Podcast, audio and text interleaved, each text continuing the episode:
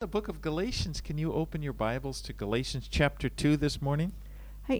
ではガラテヤ人への手紙を今学んで、は2章かのでガラテヤ人への手紙のをお開きください。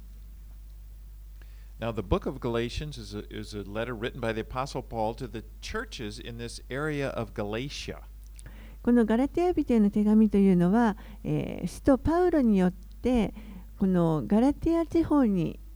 ある教会に宛てて書かれた手紙になります。And, and Paul first preached the gospel to them during his first missionary journey. パウロが最初の1回目の宣教旅行の時に、えーここに行ってそして彼らに福音を伝えました。And after this, there were several churches that uh, began. でその後あのいくつかの教会が立ち上がりました。But in the time since then, some teachers had come to them and told them that they needed to become circumcised and obey the Jewish law in order to be saved.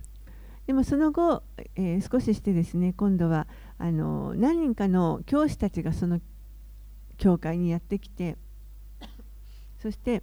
救われるためには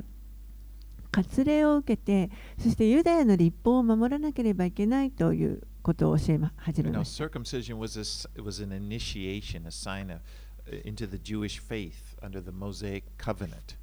この割礼というのはあの、まあ、モーセ契約をこう守るそのユダヤのユダヤ教のこの信仰に、まあ、入るということをああの象徴するあの行為になります。So these teachers that had come in and said you need to be circumcised, they had also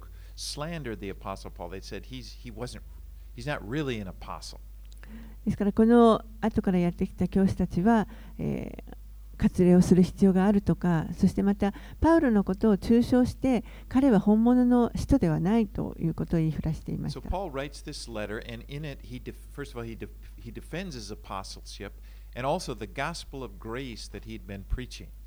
ですから、パウロはここで、この教会にやって手紙を書いて自分がこの使徒としての役割をいただいているということをあの弁護しているのと同時にまた福音のこの恵みの福音について改めて教えています。And in the first chapter, he shared his testimony of how God had called him when he, right in the middle of when he was persecuting the churches. 一章のところでは彼はまず自分の証しをしていました。本当にこの教会を迫害自分が迫害している真っただ中に変えられたことの証しをしています。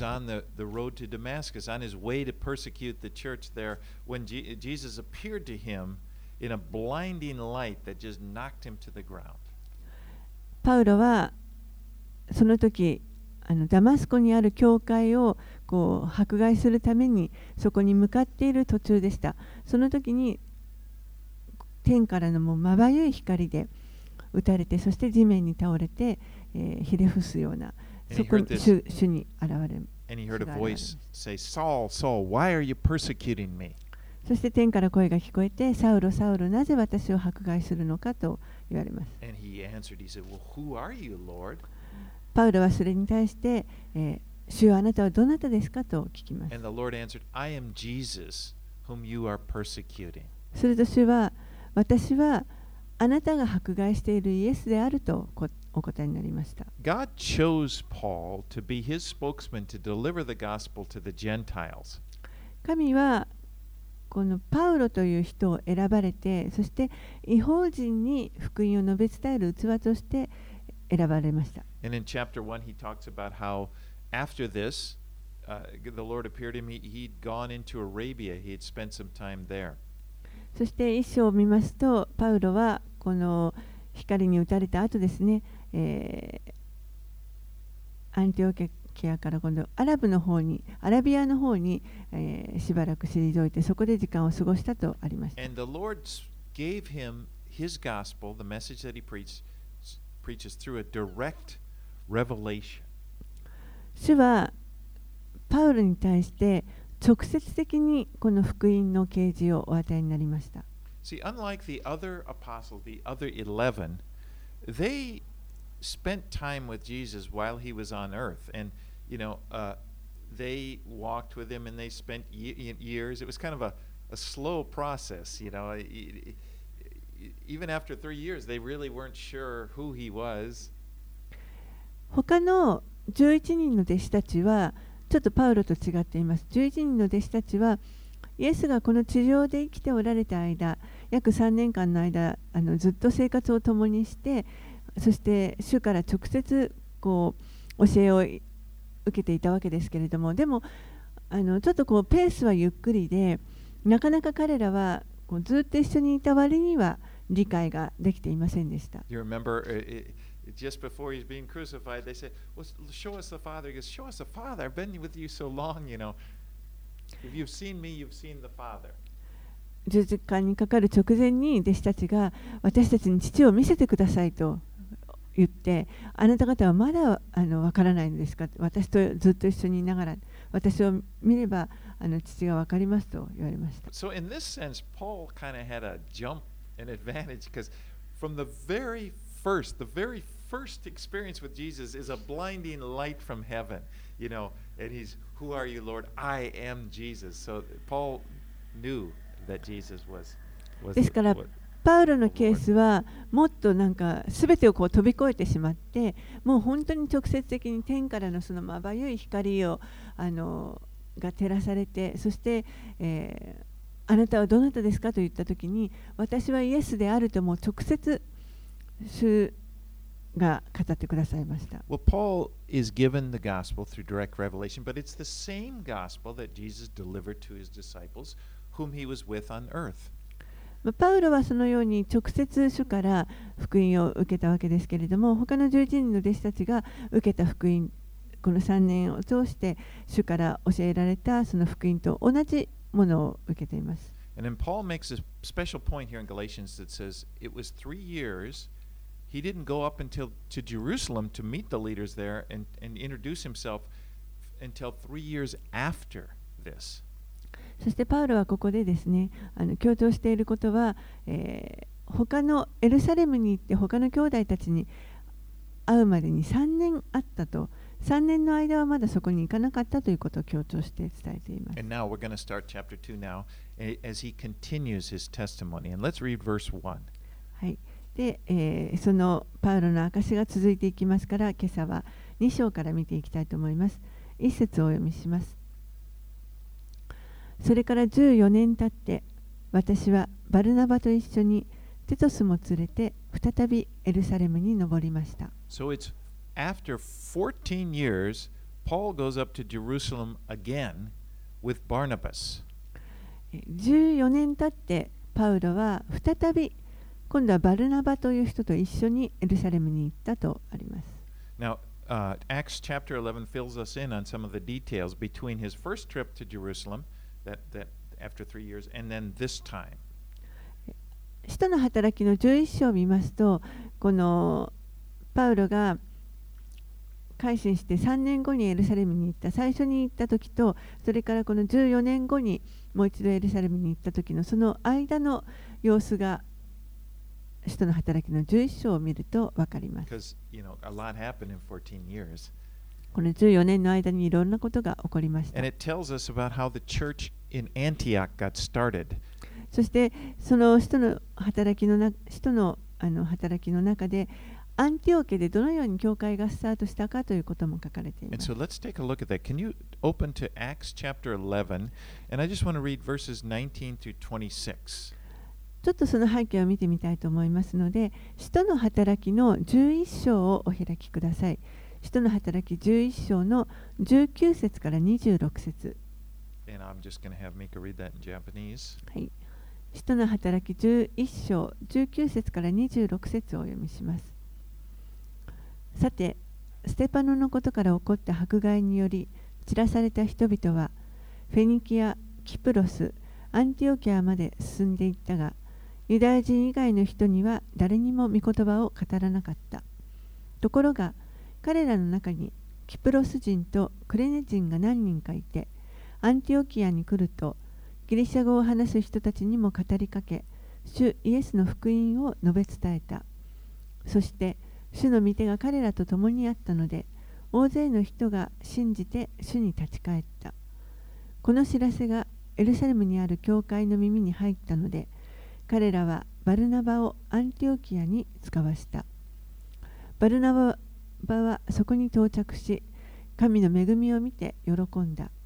そして心を固く保っていつも主にとどまっているようにと皆を励ました。彼は立派な人物で精霊と信仰に満ちている人であった。こうして大勢の人たちが主に導かれた。それからバルナバはサウルを探しにタルソに行き彼を見つけてアンティオキアに連れてきた彼は丸一年の間教会に集い大勢の人たちを教えた弟子たちはアンティオキアで初めてキリスト者と呼ばれるようになった So the church in Antioch first began when the Christians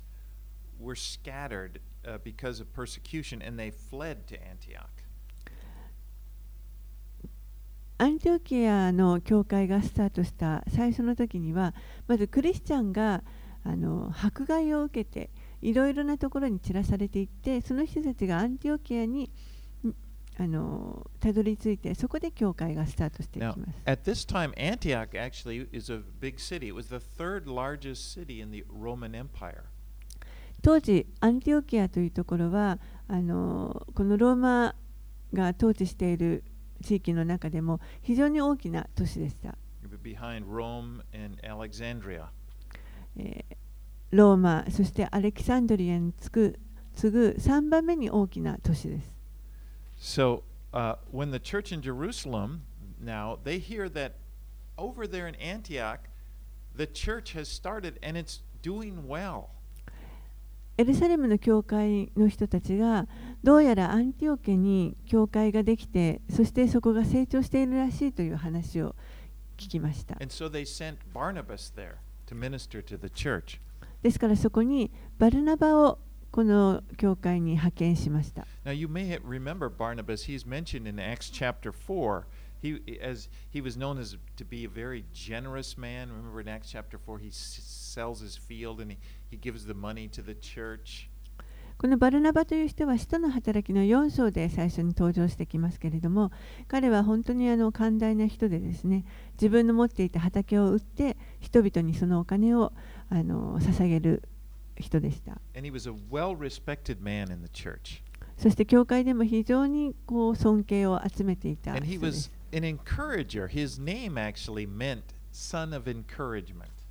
で彼は本当にひ人を励ます人でした、えー励ましの子彼のこのバルナバという名前は励ましの子とかあと日本語訳だと慰めの子というふうに And な you, っています it's really interesting because you see him and you look at his life, and that's what he's seen doing all the time. He's an encourager. He's lifting people up.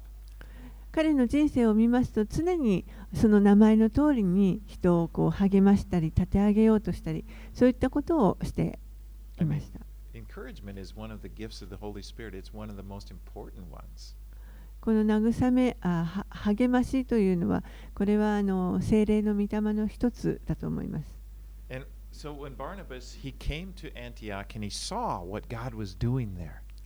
このバルナバがアンティオキキアに来た時に神が行そこで行っていることを見ました。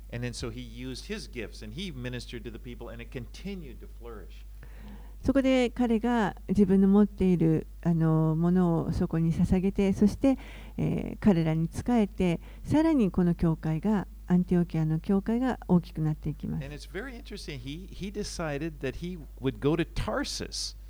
and look for Paul. And, and when he found Paul, he brought him to Antioch. そして興味深いのは彼はあのタルソというところに行ってそしてそこでパウロパウロを探しに行きました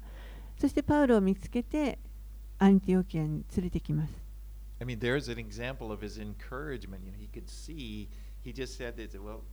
you know, Paul. He he he want, He felt he knew that God wanted to use Paul, so he brings Paul in.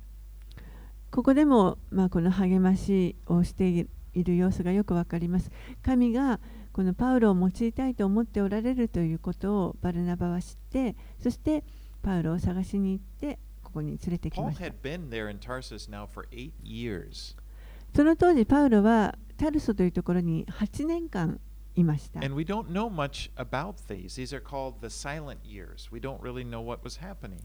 実はこの8年間の間はあの何が起こっていたかというのはあまり知らあの私たちは分かりません。記録がありません。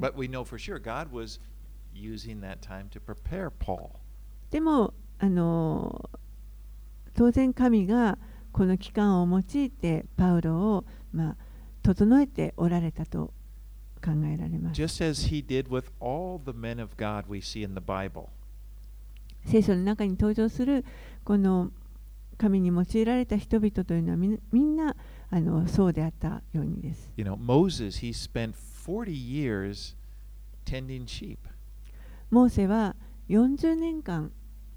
羊を飼っていました。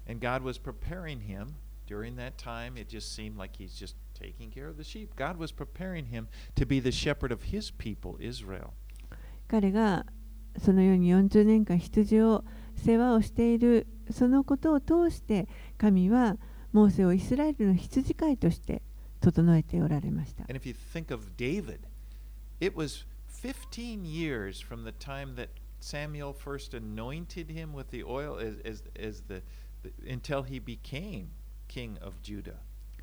ダビデを思うとダビデもこの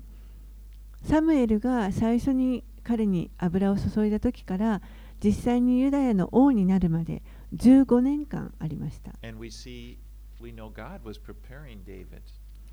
その間に神がダビデを整えていたということを私たちは知っています。Encourage you and I also because you should encourage us also because God is working in our lives as well. でここういったことは実は皆さんや私にとってのあの励ましにもなると思います。神は皆さんの人生にも同じようにそうやって準備をする期間というのを設けて働いてくださっています。神は決してどんな時間も無駄にされることはありません。You know, he, he's he knows what he's doing and he, he's constantly working in you to make you the person that he wants you to be. 神は何をしておられるか、ご自分が何をしておられるかよくご存知ですから、皆さんの人生に働いて、決してあの今までのものが無駄になることなく、すべてをあの用いて整えてくださいます。So uh, Barnabas goes to Tarsus, he finds Paul and he brings him back to Antioch to help him with the ministry there. えーバルナバがこのタルソに行ってパウロを見つけそしてアンティオキアに連れてきて彼の宣教の働きの助けとしました And, and they worked there together for a year, and then the church was just flourishing. It just kept growing. 共に1年働いそこで仕えてそして教会がさらに成長していきました Now, God was working to build his church. 神は、えーご自身の教会を立て上げられるその働きをしておられます But at the same time, these guys, the Judaizers, were they were moving throughout. They were moving behind, you know, they were moving in the Gentile world, spreading their message that you needed to become a Jew in order to be saved. でも同時にですねその時にあの背後ではこの ユダヤ教の人たちがやってきてそして違法人の人たちに救われるためにはこのユダヤ人にならなければいけないなる必要があるということをそういった教えを広めようとしていました。And let's, I just want to read a few more verses from Acts. Let's look at Acts 15, verses 1 and 2. えーもう少し使徒の働きを見たいと思います。今度は15章、使徒の働き15章です。It says, But some men came down from Judea and were teaching the brothers, Unless you are circumcised according to the custom of Moses, you cannot be saved. And after Paul and Barnabas had no small dissension and debate with them, Paul and Barnabas and some of the others were appointed to go up to Jerusalem to the apostles and the elders about this question. 使徒の働き15章の1節2節さて、ある人々が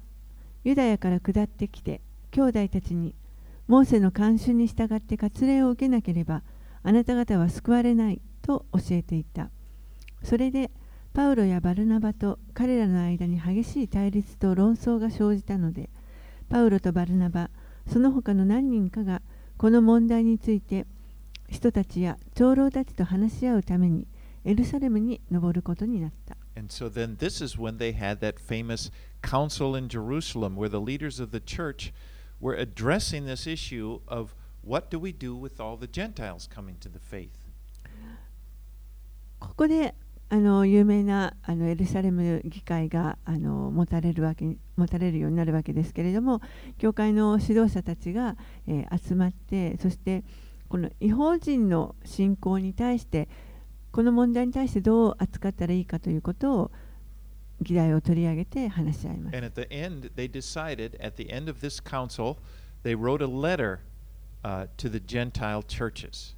そしてその議会のあの結論として彼らは違法人の教会に、まあ、手紙を書くことになりました。And in, in 28 and 29 of Acts 15, 28節、29節に it says, For it seemed good to the Holy Spirit and to us to lay on you no greater burden than these requirements that you abstain from what has been sacrificed to idols and from blood and from what has been strangled and from sexual immorality. If you keep yourselves from these, you will do well. Farewell. 使徒の働き15章の28節29節精霊と私たちは次の必要なことのほかにはあなた方にそれ以上のどんな重荷も負わせないことを決めましたすなわち 偶像に備えたものと血と絞め殺したものとみだらな行いを避けることです。これらを避けていればそれで結構です。祝福を祈ります。So now this is the background to what is happening as Paul writes this letter to the Galatians. これがあのこのパウロがガラテヤ人の手紙、ガラテヤ人に書いた手紙の背景になります。And so now let's go、uh, here to we'll go to chapter 2 of Galatians. Let's start then again with verse 1 and we'll go 1 to 10.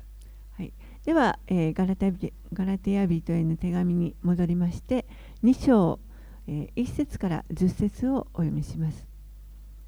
それから14年経って私はバルナバと一緒にテトスも連れて再びエルサレムに登りました。私は啓示によって登ったのです。そして私が今走っていることまた今まで走ってきたことが無駄にならないように違法人の間で私が伝えている福音を人々に示しました。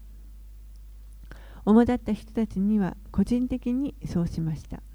しかし私と一緒にいたテトスでさえギリシャ人であったのに割礼を強いられませんでした。忍び込んだ偽兄弟たちがいたのに強いられるということはありませんでした。彼らは私たちを奴隷にしようとして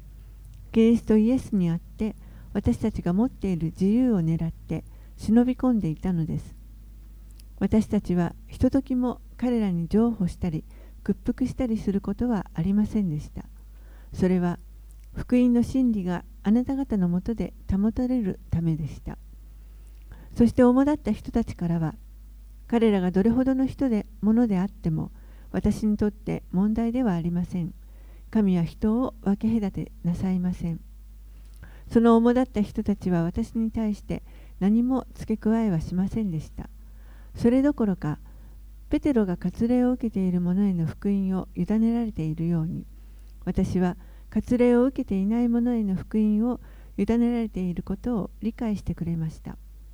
ペテロに働きかけて、割礼を受けている者への使徒とされた方が、私にも働きかけて違法人への使徒としてくださったからでした。そして私に与えられたこの恵みを認め柱として重んじられているヤコブとケファとヨハネが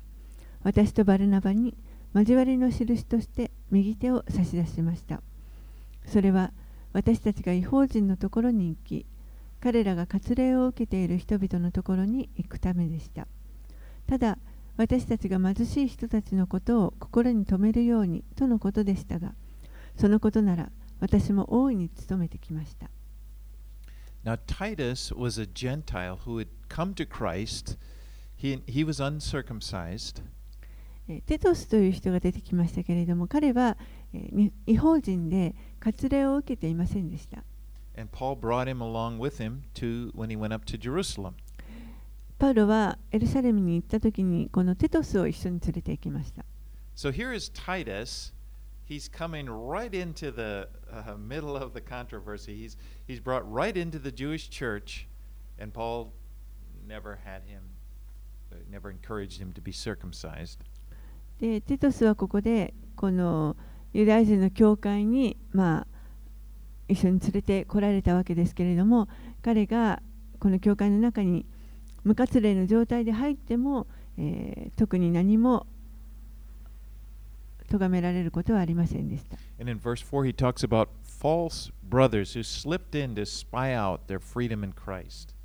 4節にはキリストイエスにあ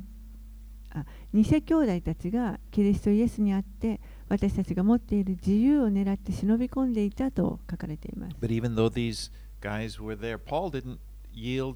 Submission to them at all. He, he stood his ground. パウロはたとえそういう人たちがいたとしてももう一歩も譲歩せず譲歩したり屈服したりせず一歩も引きませんでした。And he points out that the leaders, the real leaders in the church of Jerusalem,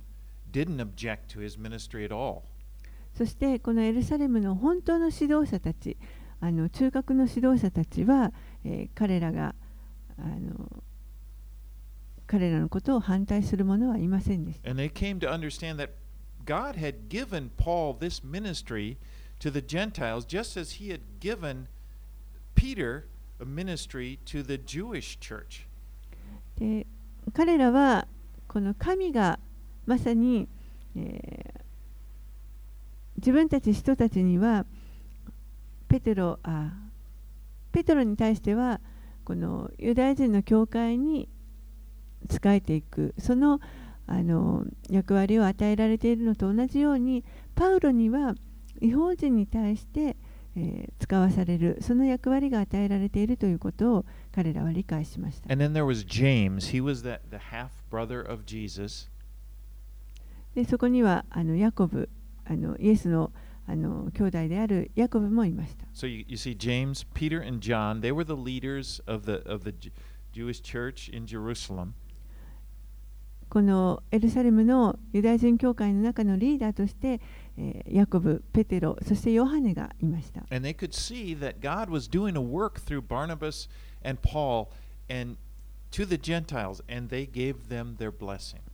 で彼らは、えー、神がこのバルナバとそしてパウロを通して、えー、違法人にも働いておられるという姿を、見てそして彼らを祝福しました。And let's read verses 11 through 14. では11節から14節をお読みしますところがケファがアンティオキアに来た時彼に非難すべきことがあったので私は面と向かって抗議しましたケファはある人たちがヤコブのところから来る前は違法人と一緒に食事をしていたのにその人たちが来ると割礼派の人々を恐れて違法人から身を引き離れていったからです。そして他のユダヤ人たちも彼と一緒に本心を偽った行動をとりバルナバまでその偽りの行動に引き込まれてしまいました。彼らが福音の真理に向かってまっすぐに歩んでいないのを見て私は皆の面前でケファにこう言いました。あなた自身ユダヤ人でありながらユダヤ人ではなく違法人のように生活しているのならばどうして違法人にユダヤ人のように生活することを強いるのですか？So Peter had come down from Jerusalem, he'd gone over to visit the church in Antioch. ペテロがこのアンティオキアにある教会を訪ねてやってきました。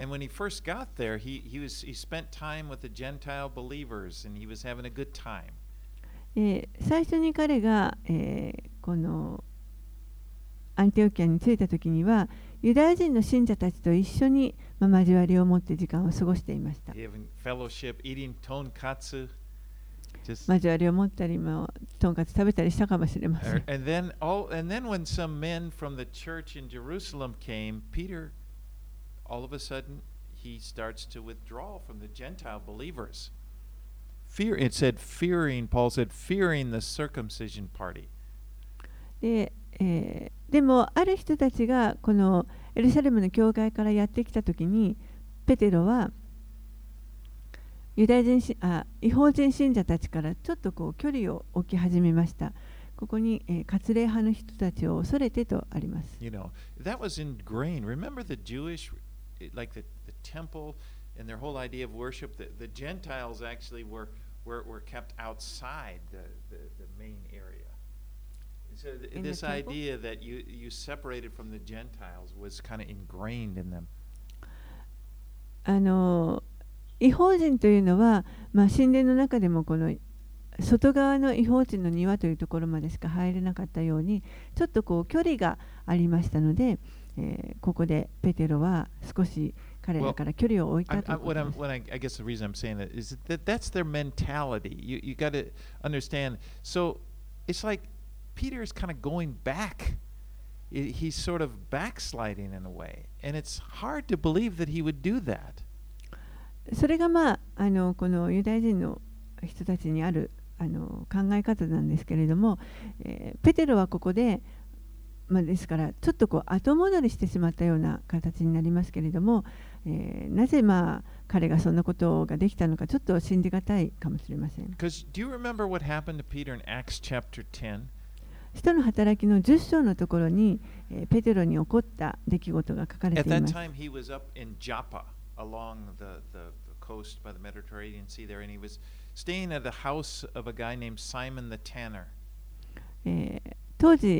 の、時ペテロはの、あの、あの、あの、あの、あの、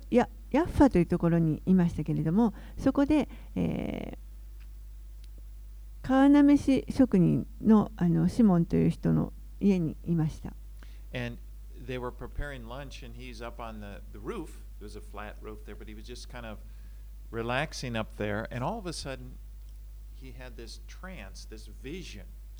で、ある日その、その家でまあランチのお昼の用意をしていた時に、ペテロは屋上にいて、まあ、こうちょっとリラックスして、うとうとして、夢心地になりました。Giant sheet that was being let down from heaven. そして幻を見るわけですけれどもその中で大きなあの四角い布が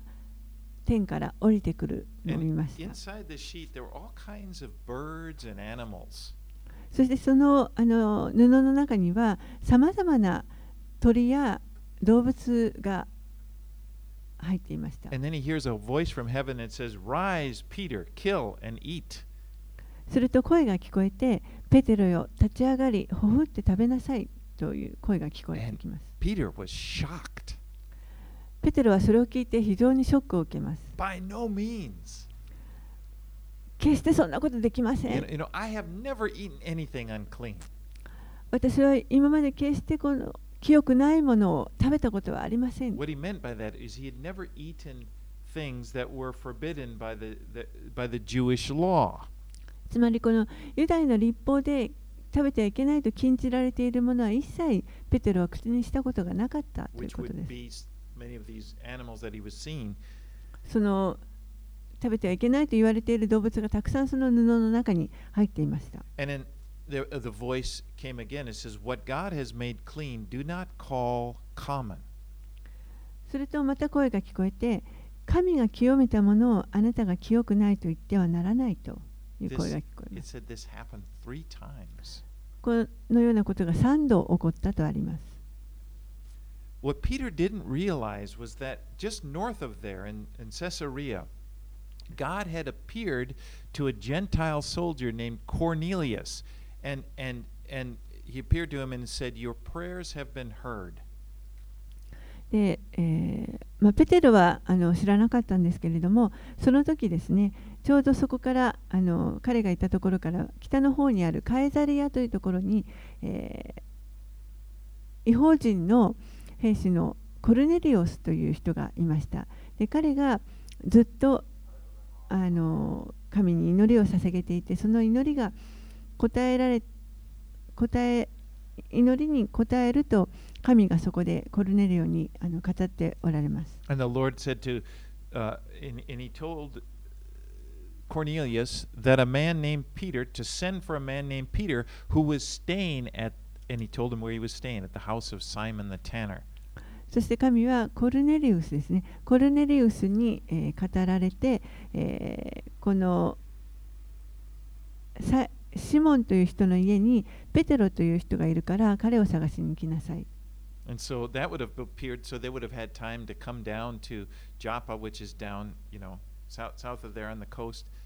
And just after Peter awoke from the trance, there are the messengers that have come from Cornelius.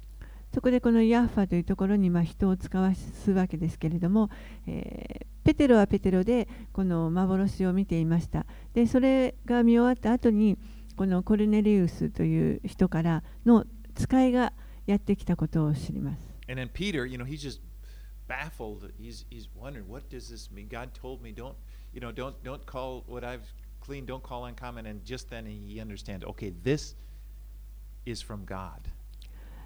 そこでペテロは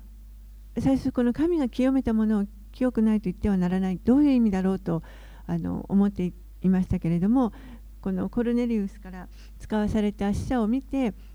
神が言われたことがこのことだということがすぐ分かりました。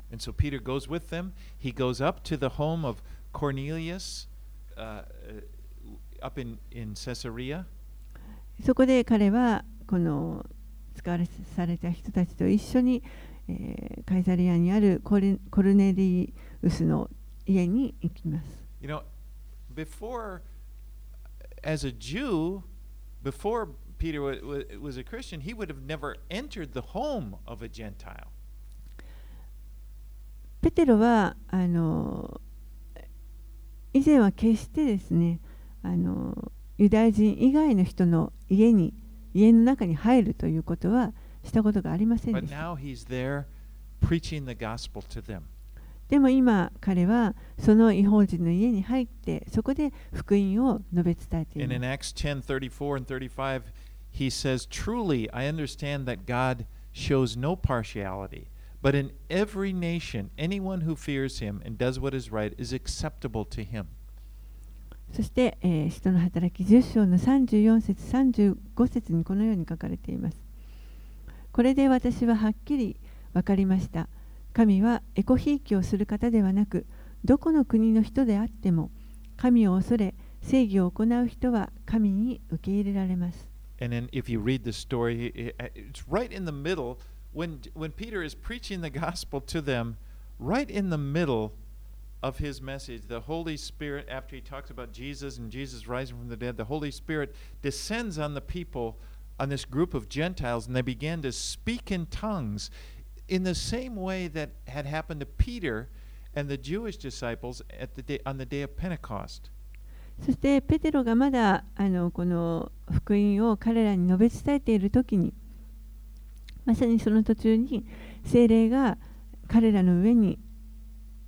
下る姿を下ってそして彼らが威厳で話し始めるのを見ました。まさにまるでこのペンテコステの時に弟子たちの上にユダヤ人の弟子たちの上に精霊が下った時と同じような様子をここで見ます。But so now, let's go back to Galatians. Paul is talking about when Peter comes, he comes to Antioch and he's withdrawing from Gentiles because he's afraid he would offend these Jewish believers who have come from Jerusalem. まあ、そういう経験をしていたペテロですけれども今あのまたガラティアに戻りますが彼が、えー、このエルサレムからユダヤ人の信者たちがやってきたというのを聞いたときに彼らを恐れてそして違法人からちょっと距離を置いてしまいました。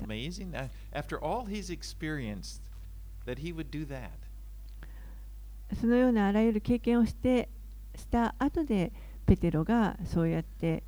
ユダヤ人を恐れてしまうということを本当に不思議です。Proverbs 29:25 says, The fear of man lays a snare. 信玄の29章25節には、人を恐れると罠にかかるとあります。And this is so true. これは本当に真理です。If you allow yourself to be controlled by the fear of what other people think of you, you're going to find yourself snared in a trap. もしあなたがこの周りの人が自分のことをどう思っているかということに恐れを抱いてそれによって支配されてしまうことを許してしまうならばえー罠にかかってしまいます。 And it's not, as we see in this story, it's not just, you know, uh, when this happens, it's not just about you. As with, with Peter here, you influence those around you. Peter's behavior began to infect even Barnabas. And he was the other leading missionary to the Gentiles.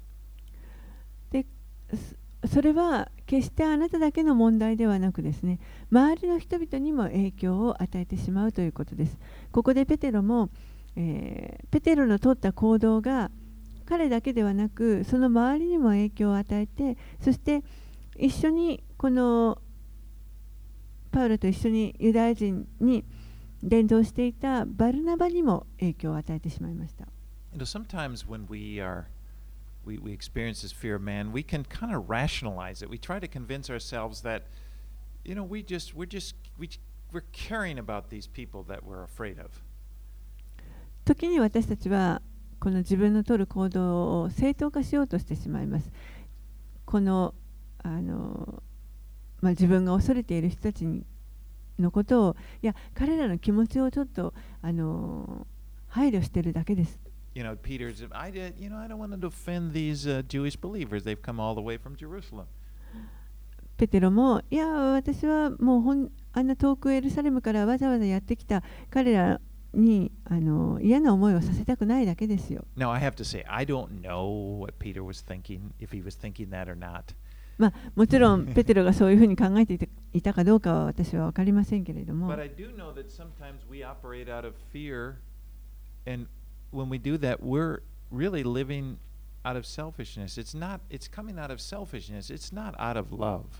でも確かなことは、えー私たちがこの恐れによって何か動かされてしまう時というのは、えー、それは愛から来るものではなくて自己中心的な行動になってしまいます。でそのことに対して私たちは正直である、素直であるということが非常に重要です。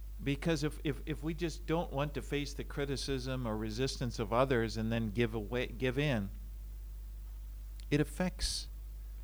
it affects us, it affects people around us, it affects the atmosphere.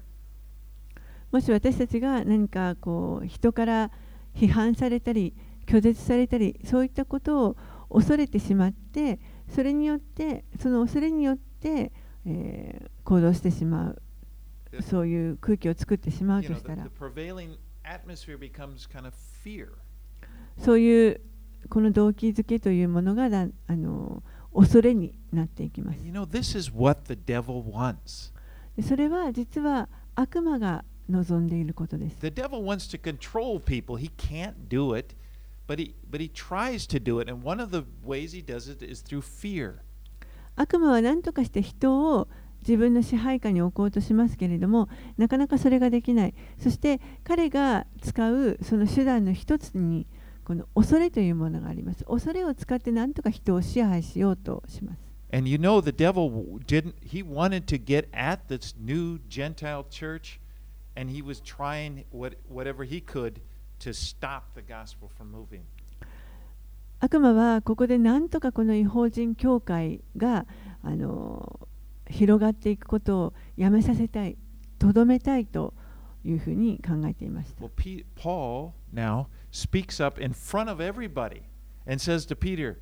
If you, though, a Jew, live like a Gentile and not like a Jew, how do you force the Gentiles to live like Jews? パウロは立ち上がってみんなのいる前でですねペテロのことを責めてこう言いますあなた自身ユダヤ人でありながらユダヤ人ではなく違法人のように生活しているのならばどうして違法人にユダヤ人のように生活することを強いるのですか Paul would not allow this hypocrisy to go on. パウロはこの偽善がそのままあの横行するのを許しませんでし And た he confronted Peter in front of everybody. そしてペテロをもうみんなのいる前で責めます That would have been uncomfortable. I can imagine many people were kind of like, whoa, what's going on here? これは本当にあのその場の雰囲気が悪くなるというかみそこにいた人たちはみんな、これからどうなっていくんだろうと思ったと思います。そして、ペテロはもちろん傷ついたと思います。誰もこう人から責められる、特にこの人前で誰かから責められるのが好きな人はいないと思います。でも、パウロが行ったことは正しいことでした。非常に重要なことでした。そして彼がそのように責めてくれたこと、私はあの嬉しく思っています。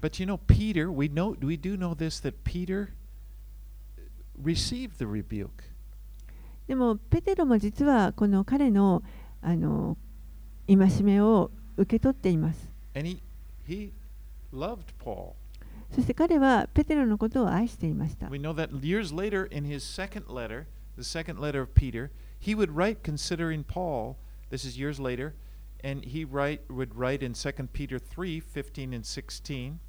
ペテロはあの何年か後にですねあの第2ペテロの手紙の中でパウロについて書いている。記述があります。 He 三 says- えー第二ペテロ3章の15節16節 He says, And count the patience of our Lord as salvation, just as our beloved brother Paul also wrote to you according to the wisdom God has given him. And he does this in all his letters when he speaks in them of these matters. There are some things in them that are hard to understand, which the ignorant and unstable twist to their own destruction, as they do the other scriptures. 第二ペテロの3章15節16節。また私たちの主の忍耐は救いであると考えなさい。愛する私たちの兄弟パウロも自分に与えられた知恵に従ってあなた方に書き送った通りです。その手紙でパウロは他のすべての手紙でもしているようにこのことについて語っています。その中には理解しにくいところがあります。無知な心の定まらない人たちは聖書の他の箇所と同様それらを曲解して自分自身に滅びを招招きます。Peter appreciated Paul, ペテロはパウロのことをか感謝していました。And there he even he even acknowledged that that Paul's letters were inspired by God. そしてまたパウロの手紙は神の霊感によって書かれて書かれたものであるということも理解していました All right, let's continue on 15 and 16 of Ja- Hey. Galatians chapter 2. ではガラテヤ人の手紙に戻って2章の15節16節私たちは生まれながらのユダヤ人であって違法人のような罪人ではありませんしかし人は立法を行うことによってではなくただイエス・キリストを信じることによって義と認められると知って私たちもキリストイエスを信じました立法を行うことによってではなくキリストを信じることによって義と認められるためです。というのは、肉なる者は誰も立法を行うことによっては義と認められないからです。So Paul's reasoning here when he talks to Peter, it's like Peter, you know, we grew up as observant Jews. ここでおそらくパウロがあのペテロに言ったのはあこういうことだったのではないかと思いますけれども、ペテロ、私たちはずっとこのユダヤの立法を守って育ってきた。And we know well, very well, that we're not considered righteous before God by the works of the law, by that we did. だからわ我々はこの神の前に立法を守るということによって、えー義と認められる認められるということを知っていた。He says, We know that we are, we are uh, justified, we are considered right before God by faith in Jesus Christ. でも私たちはそうやって立法を守るということをしで育ってきたけれどもでも今はイエス・キリストに信仰を置くことによって神に義と認められるんだということを知っているはずだ。Verse 16, it says, By the works of the law, no one will be justified. And the word justified there means to be declared righteous. 16節のところに誰も立法を行うことによっては義とされないとありますけれどもこの義とされるということこれは義である 罪罪がないということを宣言されるということです。 And it's a legal word. It's like a, a person that's justified. It's like the court, これはあの法廷で使われる言葉になります。あの。裁判の評決の時に無罪として宣言される言葉がこの義とされるという、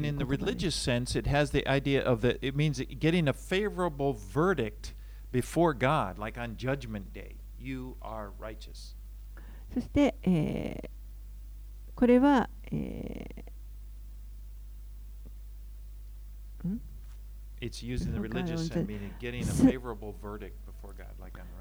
そして裁きの日の時に神の前で本当にこの行為を得るその評決をしていただくことができるそのようなこの宗教的な霊的な意味を持っています。それが義とされるということの意味です。Declares no one is justified in this way in God's sight by the works of the law. そしてパウロが言っているのはこの誰一人神の目に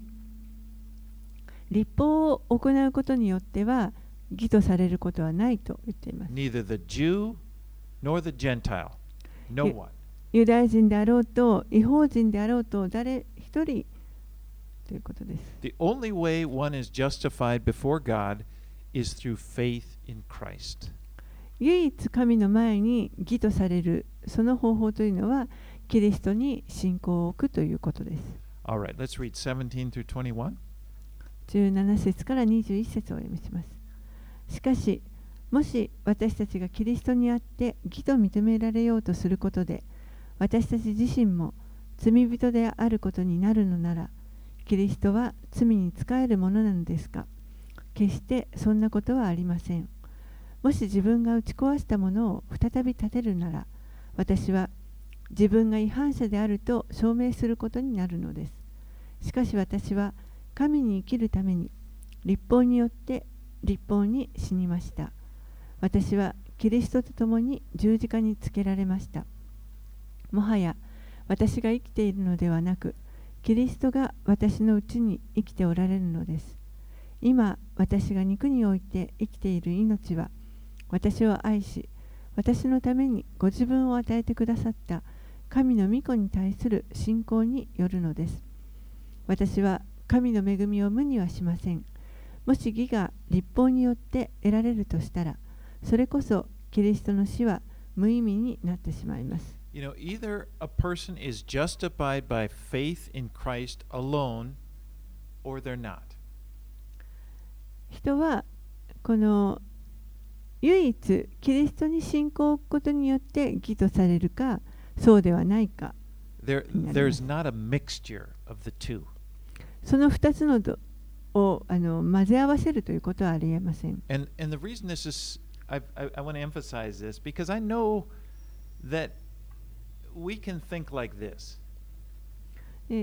ちょっとこのことをあの強調したいのは私たちはそういうふうに考えがちなところがあるからです。You know, we can embrace salvation by faith in Christ, 私たちはキリストに信仰を置くことによって救いを受け入れます。but in the back of our minds, we think, but also, you know, I'm my works matter too. I'm justified also by my works. でもこの背後でですね私たちのあ思いの中にそうは言っても何かこの行いによってもうちょっと義とされる Or だろうと。you know, I, I know salvation. I know the scripture says salvation is by faith. Okay, that's good, good. But I but I better, you know, perform well to to make sure. 私は確かにこの信仰によってキリストを信じるということによって救われたということは知っています。それは素晴らしいことです。でも、もうちょっと良い行いをしとけば、それが確かになるんではないか。you know, just to be safe, you know, like, and without realizing it, we start seeing our salvation as is this mixture. It's a mixture of salvation by faith and of good works. そして気づかないうちに何かこの救いに関して信仰だけではなくてちょっと良い行いも混ぜ合わせてそれが必要というふうに考えてしまうところがあると思います But we see here in the scripture there is no mixture of the two. でもこの聖書箇所を読みますとそのようにあの両方をミックスするということは決してないということが分かりま Verse す16 A person is not justified by works of the law, but through faith in Jesus Christ. 16節に人は立法を行うことによってではなくただ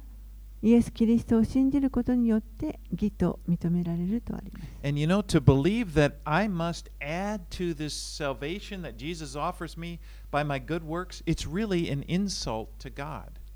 そしてもしですねこの信仰あの救いに自分の良い行いを少しでも加えなければいけないというふうに考えているとしたらそれは神に対して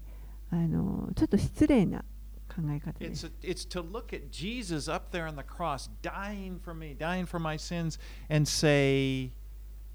well, that's good, but it's not good enough. それはつまりイエスが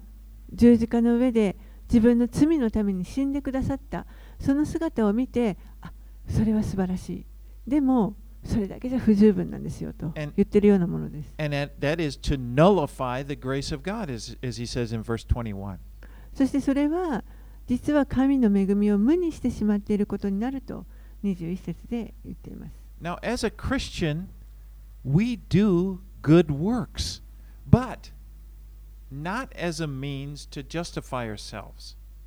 クリスチャンとして私たちはもちろん良い行いをしますけれども、でもそれは自分たちをこう義とするためではありません。Good works appear in our lives because Christ is living in us. 私たちの人生の中でこの良い行いが現れてくるというのはなぜならば私たちのうちにキリストが生きてくださっているからです。そして私たちを通してキリストが働いてくださるからです。この素晴らしい20節をもう一度ご覧ください I have been crucified with Christ. It is no longer I who live, but Christ who lives in me. And the life I now live in the flesh, I live by faith in the Son of God who loved me and gave himself for me. 20節もはや私が生きているのではなくキリストが私のうちに生きておられるのです今私が肉において生きている命は私を愛し私のためにご自分を与えてくださった神の御子に対する信仰によるのです This is such a great verse. これは本当に素晴らしい箇所で this, す this is a verse to live by. これによって生きるべきこの素晴らしい箇所です wha- whatever, your, your, your screen on your phone, whatever. It's a, li- it's a verse to just grab onto. 冷蔵庫に貼ったりこのコンピューターのあの画面に出したりですねとにかくもうとにあのこれこの御言葉に頼って生きるほど素晴らしい箇所 But で it is such a relief for us to know that we are justified, seen as righteous in God's eyes, solely because of what Christ has done for us. 本当にこの私たちが神の目から見た時に義なるものとされているこれはただただこのキリストに信仰を置くことによるものであるということこれを知っているというのはもう本当に私たちにとってのあの安心材料になります.そこに私たちは本当に安息することができます. リラックスできます? I don't have to strive to try to make it to heaven. 一生懸命この天国に入れるように自分で何か努力をする必要はありません。なぜならもう今この瞬間にも私はキリストに属しているからです。He lives in me. この方が私のうちに生きてくださっている。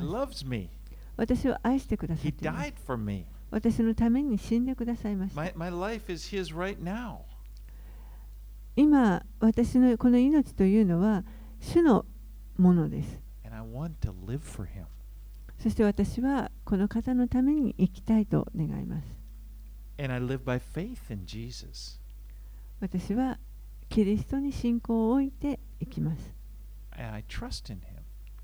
彼を信じます。And that, you know, I'm saying I, I, I, but you, you can, you say the same thing. You say it uh, personally. That's you. That's your life. で私は私はと今言いましたけれども皆さんも同じように皆さん自身個人的にそれを受け取ってそのように言うことができます。this is such a beautiful truth. これは本当に素晴らしい真理です。And as we next week he gets into chapter three, and he really, he, he just really gets goes into this, and it's it's it's a it's such a freeing thing. And I encourage you to really meditate on these truths in Galatians. そして来週3章を学んでいきますけれども本当にあの真理が私たちを自由にしてくれます。あのぜひですねこのガラテヤ人の手紙を黙想して自分のものにしていただくことをあのお勧めしたいと思います。You know let them let them set you free perhaps you know you you there's burdens you've been carrying and maybe striving and try because this is very very very common for us to do to strive もしかしたら皆さんの中に本当に重荷を負っていたりあの苦しんでいる方がいるかもしれませんストレスを抱えているかもしれませんいる方がいるかもしれませんこのガラテヤ人の手紙が本当にそういったものから私たちを解放してくれる god と思いま wants to す。set us free. 神が私たちが自由になることを願っておら so れ we ます。Can live for him. そして私たちが神のために生きることができるようにな let's ります。Pray. お祈りします。Father thank you so much for giving us your word. お父さん、本当に私たちにあなたの御言葉を与えてくださってありがとうございます。あなたの一人子を私たちのために死なせるため送ってくださったことをありがとうございます。私たちのためにそれを行ってくださいました。私たちは自分でできることではありません。And now we, we stand here as recipients of your gift of grace. 私たちは今、あなたのこの恵みの贈り物を受け取るものとしてここに立っています。And we just say thank you, Lord. 主よ本当にありがとうござい And ま we す。declare with, with Paul that we we we have been crucified with Christ. ポールと同じように、パウロと同じように私たちも宣言します。私たちはキリストと共に十字架につけ And られ now ま the した。life we're going to live now, we want to live for you because you loved us, you died for us, and we love you and we want to live for you. もはや私が生きているのではなく、キリストが私のうちに生きておられるのです。今私が肉において生きている命は私を愛し、私のためにご自分を与えてくださった神の御子に対する信仰によるのです。We pray these things in Jesus' name. これらのことをイエス様の皆を通してお祈りいたします。Amen. Amen. All right. Well, let's just sing a song of praise.